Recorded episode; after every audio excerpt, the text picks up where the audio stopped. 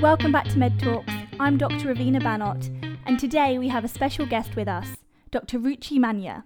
Today, Ruchi will be talking to us about how to manage our time efficiently. Over to you, Ruchi.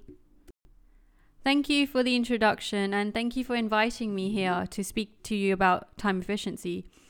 So, I often find the hot topic amongst the junior doctors to be about time efficiency and being organized in your daily work, and more so for your own cause.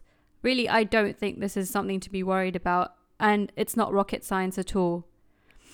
So, ward rounds can be fast, especially in surgery, before you've even managed to find clinical paper and return today's date. Sometimes the consultant unfortunately has finished seeing that patient, and if you're the only one there, you've missed the plan. Although sometimes, if your consultant is kind enough, they may give you time to recap the plan. However, most often not. This is where you can choose to use the time before ward round wisely and prepare the notes so that you can quickly document when it comes to the actual ward round. If there's more of you as well, this task can be easily split. You can ask somebody to do the observations and write them down, and so that when you come to do the ward round, it's much more easier to talk about them. During your on calls, it's likely that you'll hold a bleep, a paper hander of the jobs from the day team, and sometimes a mobile like device that has a notification sound that will unfortunately haunt you in your sleep. Really, I'm not joking. You may also get several jobs together. One thing I found helpful was to get a clinical sheet and divide it into a grid. You can use the same headings as you use on your ward round list and use that for handover.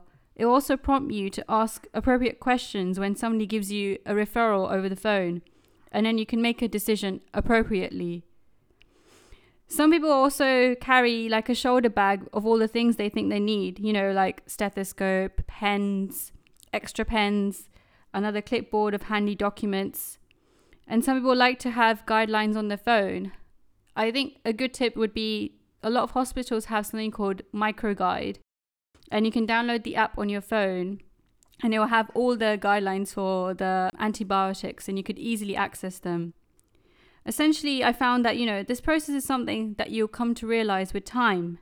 What works for you, what doesn't work, see how it goes, and then you'll adjust how it goes along. So, wishing you all the best on your new role and good luck.